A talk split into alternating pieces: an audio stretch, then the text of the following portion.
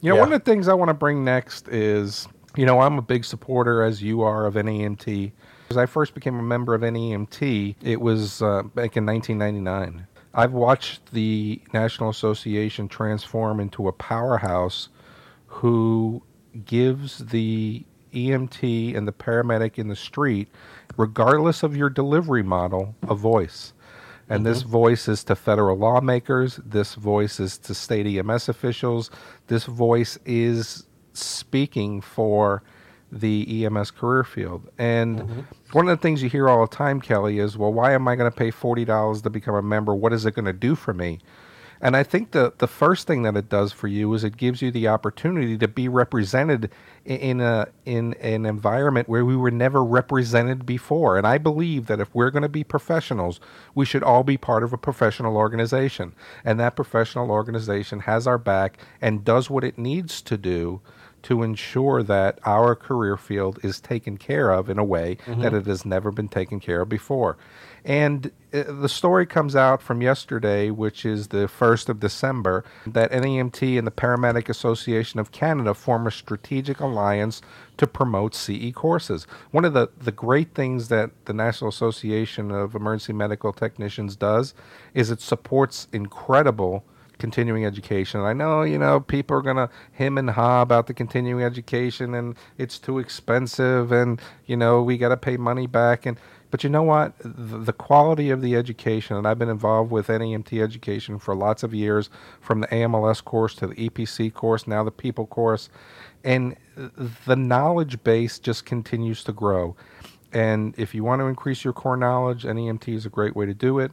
Um, but I got to tell mm-hmm. you, man, when you reach out across the, your borders and, and, you now start to align with other countries, that's recognizing the fact mm-hmm. that uh, NAEMT is a powerhouse I, I, say kudos to the association, and I'm happy to be a part of it. Yeah. You know, I, I heard it said the other day, and it was a, a, a pithy comment I, I, agree with, is that uh, the obstacles uh, or, or the roadblocks to the growth of EMS as a profession are not going to be set up by people outside of our, our profession. They're, the, our biggest roadblocks are going to be set up by people within our ranks uh, people that just refuse to uh, move forward or, or, refuse to unite. You know, and and um, I, had the privilege of uh, of attending the the first meeting of the Association of Texas EMS Professionals in in uh, uh, Dallas last week at the the Texas EMS conference, and a bunch of dedicated people that have already managed to to uh, accomplish big things with a very small membership, and, and you know gives me some hope for for what we can do and what we can accomplish with a much stronger membership. But but you said you know uh, or you, you mentioned that, that the one of the biggest uh, uh, complaints is what's it going to what am I going to get out of it? And uh, the answer is nothing, as long as it's just you. You know, it, it, as long as your approach to uh, the the growth and the stewardship of your profession is what's in it for me, uh, the answer is going to be nothing because if you're looking at it only for, for yourself and not what it does for your colleagues and for your profession, um, you're going to be that lone individual that no one pays attention to. But if you learn to collaborate, unite, and speak with a unified voice, um, we're going to get things done. Uh, I wish I could get that across to people um, that you know that you're in something bigger than yourself, uh, and you know, one guy was balking about paying a five dollar a month uh, monthly membership plan in an organization. What am I going to get for my five dollars and parting with my hard earned money, dude?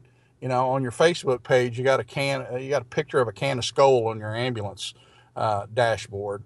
Well, do without a, a can of Skoal for uh, for a couple of days, and you've paid your membership dues. Um, I, I, just, I, I, it boggles the mind um, that people will have that mindset, but they do. And and if we can convince those people, or at least a, a plurality of them, uh, of the wisdom of, of unification and, and, and joining a professional organization, then we're going to accomplish big things. I'm glad to see the NAEMT and the Paramedic Association of Canada uh, collaborating. Um, I look forward to maybe going to Canada and, and doing some teaching. That would be cool, wouldn't it? Yeah, that'd be awesome. And I think one of Yeah. the things that, and I know that Canada does a lot of NAEMT courses, Yeah. and this just seems like a natural synergy to make that work. But, Yeah. you know, I just want to go ahead and talk to the, the younger people that are in our career field today.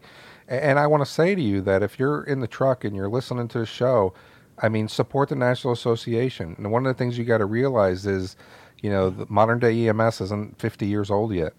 And Yeah. when we talk about what 50 years from now is going to bring, you guys are the ones that are going to be in the career field, you know, working at a fire department, working at 30 EMS service, being chiefs, being, you know, training, whatever it is. And you're going to need to be the next wave of individuals that helps grow this career field. And when mm-hmm. we talk about community paramedicine, we're going to be pioneering this for the next 20 years and uh, I'll be gone by then. Uh, you know, hopefully retired somewhere on a nice big boat with Kelly Grayson sitting next to me, and uh, we're gonna, you know, we're gonna move along. But you guys are gonna be the future of our career field, and get involved now and learn about the politics and learn about what's going on, and and have your voice heard. And uh, man, I I don't think we could say that enough. When we talk about, you know, EMS isn't taken seriously, the reason it's taken seriously is because we don't have the lobby that the American uh, Medical Association does. We don't have the lobby that the American Nursing Association does. But you know what? By God, we ought to, and uh, Yeah. we we deserve it. And and the only way that the National Association is going to make those lobbyists turn from and and they employ a lobby group now, but the only way we're going to get more is by people uh, who are in the career field becoming members.